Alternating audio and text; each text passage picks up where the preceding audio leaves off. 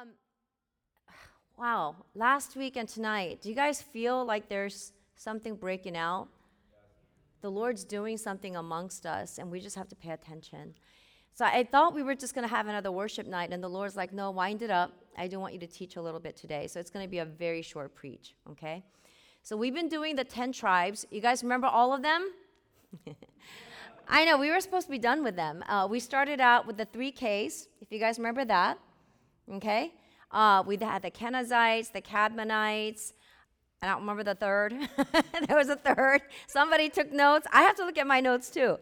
And we did the Amorites, and the Amorites was, was a big one, right? Because that's the one God measures sin by. And what is that?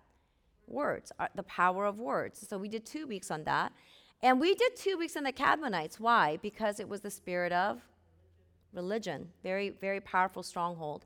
And then we talked about fear with Hittites, and we did two weeks on that because fear is such a stronghold in people's lives.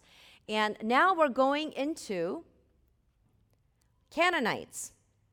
Oh, we did the Perizzites, indifference and apathy. Do you guys remember that? That, that was a good one too. Uh, we could have easily have done two weeks on that. But um, I'm skipping the Rephaim and Anakites because uh, it's, it's the order that's listed in Genesis 15. Because I already kind of did a preach on Anakites. Do you guys remember about Rephaim, the giants? Anakites and um, Rephaim are the same, as the giants. We'll come back around to it. But I really wanted to talk today about the Canaanites. Because oftentimes the land that Israel is um, dwelling in is called the land of what? Canaan right? It, it belonged to the Canaanites. And so we, it's really important to figure out what is this thing called the Canaanites? You know, what does it mean in the Hebrew word and what is, how does it apply to us? And when I look at it, it doesn't seem like it's that dangerous. When I look at it, it doesn't seem like the big one. But actually, when you start to unpack some of what it means, it, there's such hidden danger in here that many, many Christians partner with this without knowing it especially in the prophetic culture where you feel like you're being given prophetic words and you just kind of want to help God along.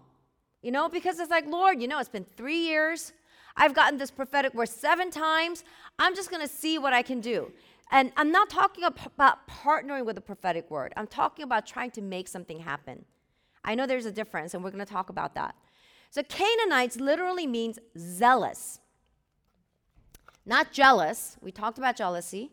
It's zealous. And it's actually premature opportunity. Let me just read the definition. You're not ready yet. And it causes discouragement because it doesn't go the way you think it should go. You're wanting more than you can handle right now, and you're impatient. And man's effort, not God opening doors for you. So I'm just reading some of these phrases, okay? Your gifting also carries within it seeds of its own destruction. Do you know that? Your very gifting that you, you take a lot of pride in and you go, This is who I am, I'm really good at this, actually carries seeds of your own destruction. Why? Because when you know you're that gifted, there is this pride and arrogance and wanting to make something happen. There's wanting to take hold of it and wanting to make something happen. And whenever I think about this, it reminds me of Whitney Houston. How many of you guys know who, who she is? Okay, the younger generation may not. Okay, but she was one of the greatest voices that ever lived, honestly. She was amazing. But Whitney Houston was a choir girl, gospel singer. And then she started making it in pop culture. And you guys know her life. She married a guy and they did a lot of drugs, and she, her life just went sideways. She died a tragic death, and her life was kind of aborted because of sh- who she ended up marrying in this industry. And I remember listening to one of her interviews, and she said, God gave me this gift. I can use it whichever way I want. Whichever way I want. I can go into whatever environment I want because it's mine now. And I remember even hearing that interview when I was like, I don't know, 15 or 16 years old, and thinking, man, if she continues believing that, her life is not going to end well. Because when God gives us a gift, He's giving us a gift to steward. And in the parable of the talents, parable of the minas, we get the picture that God actually sows something into us. And remember the wicked servant who said, You want to get an investment, you want to sow, I mean, you want to harvest and you've never sown? But actually, the owner did sow by giving him the talents, right? And so it's not necessarily the servant's talents or minas, it's the master's. And he's sowing into them. And, and that's our gift. See, the gifting that we have, whether it's preaching, studying, singing, business, health, in, health industry, whatever it is, whatever gift you have, it is given to you to steward. It doesn't necessarily belong to us. It actually belongs to God who's invested in us. He's sown it into us. That's his investment. And then we are to take that and do something with it. That's true. We're not just to sit on it, but it still belongs to the Lord. It still belongs to the Lord. And because the Bible says his gifting is given irrevocably, which means without repentance, he'll never take it back. You know, there's, there's divine trust that he's placed inside of us when he gives us giftings. So, Canaanites literally it's talking about premature opportunity, premature birth. And when I think about this from the Bible, the very first um, story that comes to my mind is Abraham and Sarah. When they knew they were supposed to be father and mother of many, many nations, and they weren't able to conceive, they came up with a solution. What was that solution? Ishmael, right? Ishmael happened. And the Lord prophesies about Ishmael that he'll be like a wild donkey of a man, and he will always be at war with his brothers and never live in peace. This was almost 4,000 years ago. When you look at the Middle East nations and the history there, you find this prophetic word playing out over generations. The sons of Ishmael have never quite learned to live in peace with one another. See, Abraham's man made solution to God's prophetic promise carried thousands of years of consequences. You know, when you're giving birth to something, it literally creates a ripple effect that goes on and on and on. And to this day, to this day in the Middle East, the war is against Ishmael and Isaac, the child of man's effort and the child of promise. That conflict still goes on. And these are all Abraham's sons because he could not wait on the Lord and he created his own solution. I also think about Moses with zeal and premature opportunity. We didn't know that Moses actually knew his destiny until we read in Acts Stephen giving a sermon right before he got stoned. Right before he got stoned, Stephen gives the Pharisees and the Sadducees a history lesson in Israel. You know, and they're fine with the history lesson. And in this place, there's a little nugget. He says, Moses knew he was the deliverer of Israel. Moses knew that. And because he knew that, when he saw an Egyptian mistreating an Israelite, he had a solution. See, God had not spoken to him yet, he did not have a commissioning yet. But somehow Moses knew that he had been rescued from a river, raised in a Pharaoh's household, because he was supposed to be the deliverer of his people. Somehow he knew that.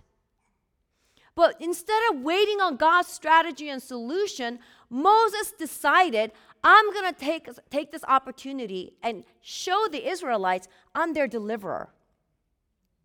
How did he do that? He murdered the Egyptian that was abusing the Israelite. He killed him buried him. And he thought the Israelites would be for him. But later, when he's, when he's talking to two Israelites fighting, why, why are you fighting? You guys are brother, brothers. And they accuse him and say, Are you going to do to us what you did to the Egyptian? And because of that, he had to flee. And how long did he have to live in the desert? 40 more years. See, when we act prematurely, we bring the exact opposite result. It ends up delaying the promise because we're showing that we're not ready to carry the promise. And God is more interested in us carrying his promise to fulfillment while we're still whole. He doesn't want his promise to break us. He doesn't want the fulfillment of his blessings to break us. We all think we can handle blessings really well. You know, all of us have gone through sorrows, trials, tragedies. It's hard. We've gone through difficult circumstances. Most of us in the room right now are going through them now. Okay, and even if you're not going through them, many of us looking at the economy are thinking, what in the world is going to happen? We're seeing identity politics going to extremes. Extremes. You know, there is, um, I'm going to encourage the rest of you to actually study what's happening with Title IX. There's a revision being made, and they're going to vote on this. And Title IX has to do with um, children, education, parents, and all, that, all the stuff that we are supposed to um, take care of with, with kids and with parents. Now, you guys know the government has authority to take away your kids if they think you're abusing them. They have authority. You can't do anything about it, right? So, Title IX wants to revise this, and they're coming after our kids. And they're saying act- actually that um, by the age of 11, if a child is identifying as the opposite gender, if we don't counsel and actively help them transition, it's considered child abuse. And they're saying this, applying this to public school and private schools. Christian schools will not be exempt from this. And if parents oppose this kind of surgery, they will consider it abuse and the government can swoop in and take your kids. Identity politics has gone way out of control. Do you understand? It's ridiculous. It is absolutely ridiculous. We have Boston University, Yale University, spearheading a way to transition kids as young as three. This is happening on our watch. Okay, so we can look at all of that and we're, we're, we can actually go, Lord, what is happening here? And we want to create some kind of deliverance, but I'm asking you. If you're to be like Moses and you feel like you're supposed to be a deliverer in this, wait on the Lord for a strategy. Meanwhile, politically, do what we can do. Sign petitions, call your governors, your Senate, your city council. I don't even know who's actually voting on this. It's probably the federal government. So call this federal representation, which is the senators in our, in our um, state. Who are the senators? Julie, do you know?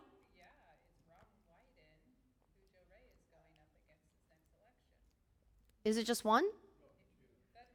At, at the federal level. That's representing us at the federal level. And Merkley. Okay, call their offices and say, we oppose this. Okay? So there are areas right now where we need to be like Moses. Do you see this? Somebody needs to rise up as Moses in our generation, whether it has to do with identity politics, politics, economy, business, Oh my gosh, and religion. Religion. Okay, there are so many things, and education, the education mountain. But when we know that we're called, it can be very easy to have the zeal of the Lord and act prematurely. Act prematurely. We are not to act prematurely. We are to act with wisdom, with patience, Holy Spirit counsel, Holy Spirit strategy, and when it's time, He says, now. But during the wait, the Hebrew word for wait, it doesn't mean, hey, don't be don't go after a premature opportunity, don't try to make things happen. That doesn't mean we don't do anything. That doesn't mean we don't do anything. It means we're preparing. The Hebrew word for wait literally means to like train. It's to train for when the event will happen. For instance, if you're an Olympic athlete and you have the, you have the potential to be an Olympic athlete, you see that in a child but you don't give them proper training and you throw them into competition, it's premature opportunity, even though the gifting is there. Do you understand what I'm saying? But to wait on the Lord means, like a, a, a, gifted person who knows they're going to the Olympics, they're dedicating eight to 10 hours every single day for that one moment of competition. Right? That's what it means to wait on the Lord. It means if you know you're called to an international ministry, did you even get a passport? And I hear people say things like, well, it costs $120. If I'm never going to use it, I'm not going to do it.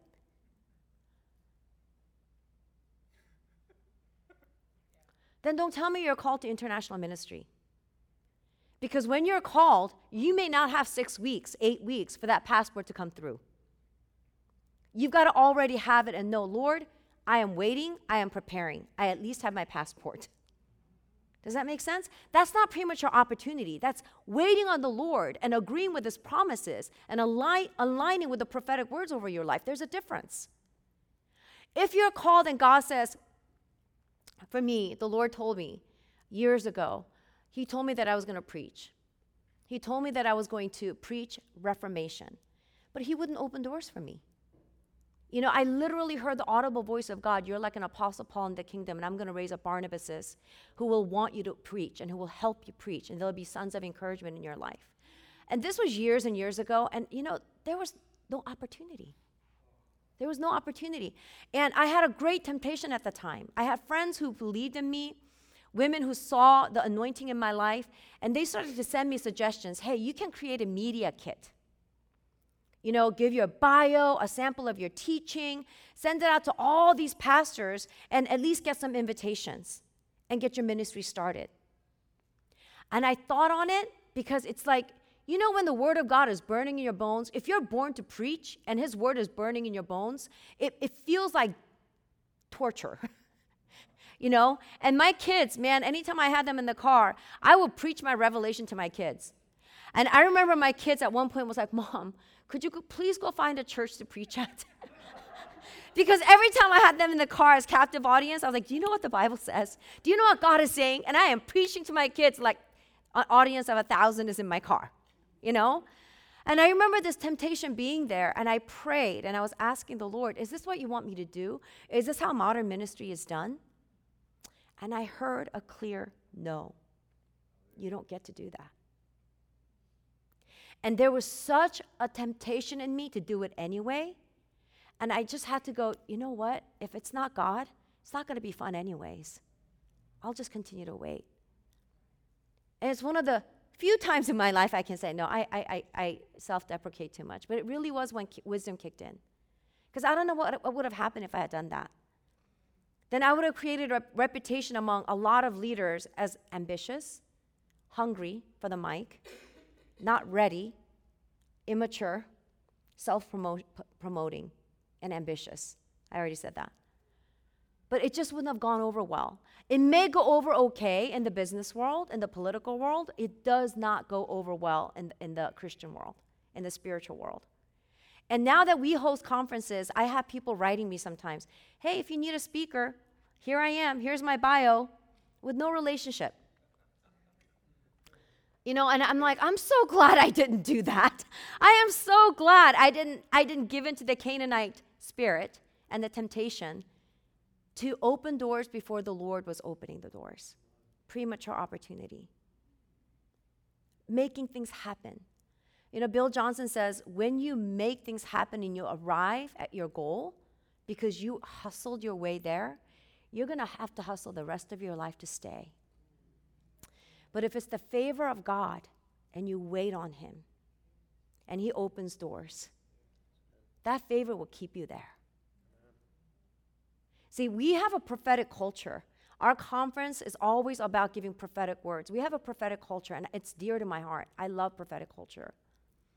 I have prophetic words that are so big.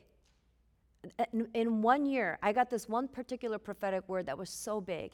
Seven different people prophesied the same word to me somebody from Canada, somebody from Texas, somebody from Redding, California, somebody from Medford, I, I, I can't remember everybody, but seven, oh, somebody from Portland, that's five. None of them knew each other. They were all different streams, but they all almost verbatim prophesied the same thing to me. This was about four years ago. And I can't even see a glimmer of this coming true yet. Not yet. You know, Graham Cooke says that he was prophesied that he would be a prophet to the nations 30 years before he actually started becoming a prophet, receiving the kind of a favor that he started walking in much later in life. Some of you have words like Abraham and Sarah that are almost too painful. It's too big. Your heart yearns for it. You want this to come to pass. And the temptation is try to make it happen, to promote yourself and, and connect yourself, network yourself somehow into it. And sometimes we misinterpret God's word. For instance, one of Jesus' disciples is Simon the Zealot. Simon the Zealot. And Simon the Zealot was part of a group that was very political and military. And they really started to fight. They were like guerrilla warfare against the Roman government. They would fight, they were soldiers. And they were expecting a Messiah to come that would fight the Roman government and install Israel as a nation again. They were waiting on that. And they misinterpreted the prophetic words about how Jesus would come the first time. They missed it. Simon the Zealot missed it. But when he saw Jesus, he realized Jesus has something different. And he changed. And the Pharisees and the Sadducees missed it, the rest of the Zealots missed it. But Simon the Zealot, who had missed it initially, when he encountered Jesus, something in him who was purely looking for the answer to his life recognized it in Jesus. And that's where we need to go. We need to understand that there are things in our lives we're zealous for, and it's not a bad thing. But when we're trying to create opportunities to make something happen, sometimes making something happens happen Sometimes when we do that, what we're also doing is we start to smear other people's reputations. Because you're afraid somebody is a threat to your destiny, that somebody else is taking your portion, that they're inheriting a promise that should rightfully belong to us. And in the religious circles, it incites jealousy and competition. And we'll spiritualize our words but we'll start to tear somebody down because of that. I see that a lot in women's ministry. You know, because there's such few opportunities for women to actually minister, and such few opportunities for women to actually be included in leadership. So when there's like, you think the piece of the pie is very small, or the pie is small and you're competing, you know, there's a lot of concerns that are addressed. I have concerns about her. Oh, I think she's this. I think she's that. And generally, at the base of it, when I'm listening, it's not really genuine concern. It's they're very jealous. They're very insecure. They're very afraid that the slice of pie they think should go to them is going to some other woman. And they're going to try to make sure it comes to them instead of waiting on the Lord. Instead of allowing full maturity to happen.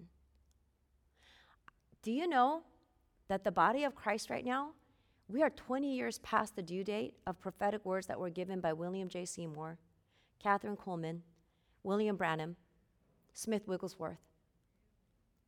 They said in a certain period of time, it was 20 years ago, I see the greatest move of God hitting the earth. The greatest outpouring of the Holy Spirit the world has ever seen will happen.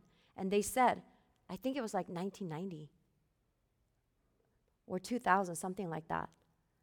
We're literally 20 years past that date of prophecy. Why? Because the Lord is not as interested in the outcome and the fulfillment as our ability to handle the outcome and the fulfillment. I don't believe the body of Christ is healthy enough to carry the kind of glory God wants to pour out right now. We're just not healthy enough. I think God wants it more than we do. I believe the Holy Spirit is looking for a place of habitation. He's looking. Just like He said, I'm looking for somebody to stand in the gap, and I can't find anybody. He's looking for a place that is whole enough, healthy enough, free enough to host the weight of His glory. There are a lot of people trying to make this happen. You know, they're fasting and praying, trying to pull God into something. And there's nothing bad about fasting and prayer. You know, they're, they're frantically training and equipping, and there's nothing wrong with that. We need to wait, and we need to wait on the Lord and train and equip for the harvest that is to come. But see, the missing piece right now, I think, is emotional health. We're not whole. We don't have enough honesty to actually get healing in our hearts. There's too much ambition. There's too much striving. There's this crazy, weird celebrity culture in Christendom. There's this weird hunger for glory and the mic and, and the pulpit and recognition and fame. As if, you know, ministering in a small place is somehow less than. And I have been guilty of that. And I have been set up to be guilty of that because the words over my life have been so big, so big. Four years ago, it was so big. There was a season when every time I walked into a conference or I walked into some place, an itinerant ministry, I was like, this isn't what you said, God. Where are the crowds? You know, and my value system started getting tweaked. And that's what a prophetic word does it brings out the impurity in you. Do you know that?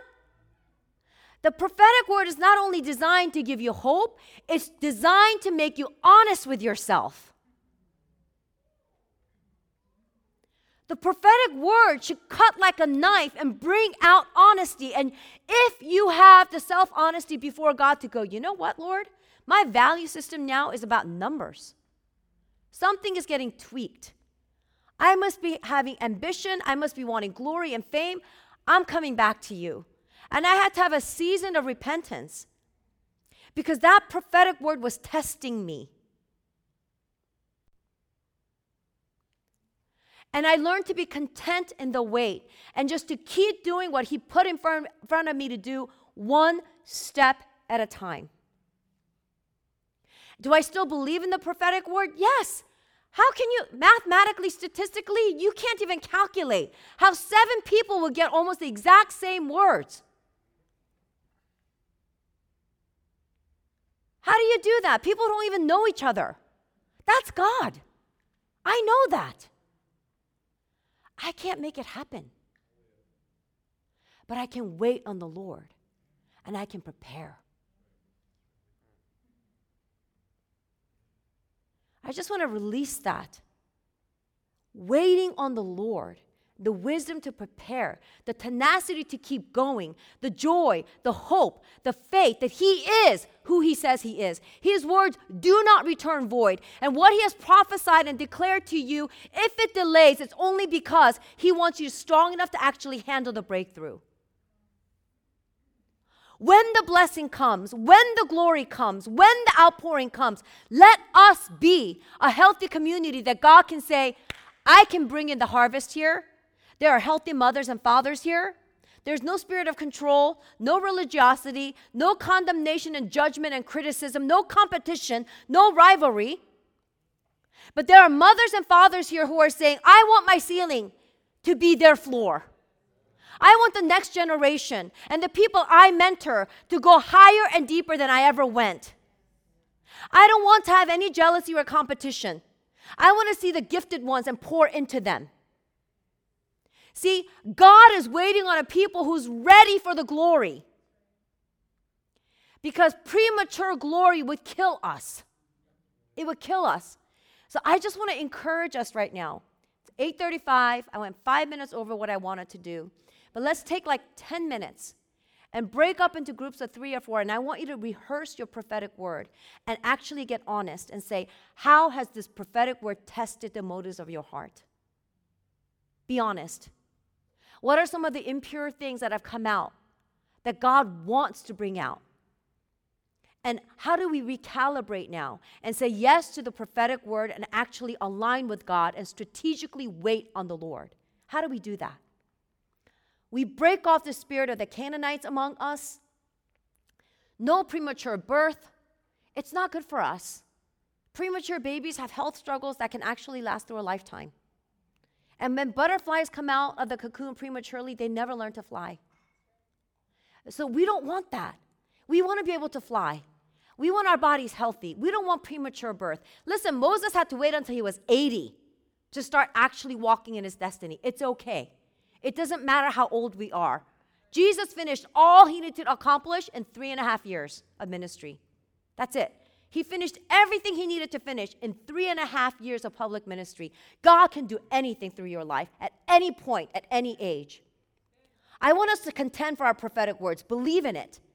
But I also want the prophetic word to do what it's supposed to do and bring out our impurity and cleanse us. And then I want us to have a strategy. How are you going to wait on the Lord? Has the Lord said you're going to go internationally? Get a passport. Start getting ready. Start praying for the nations you feel you're called to. Don't just wait on them to invite, just start praying for them. Find out about the nation. Study their culture, their language, eat their food. But wait on the Lord. Okay, so let's break up into groups of three or four, and we're going to get rid of the Canaanite spirit among us. Amen? Okay, while you guys are talking, we are going to have Oregon Supernatural School of Ministry launching. We did find a space. So, those of you who want to apply, look for newsletters. It's going to go out. And I really encourage you to um, join Oregon Supernatural School of Ministry. It's going to be only once a week, $100 a month. And you're going to, it's just going to be like going through BSSM, okay? So, uh, it's awesome news. And we'll send out newsletter this week. Okay.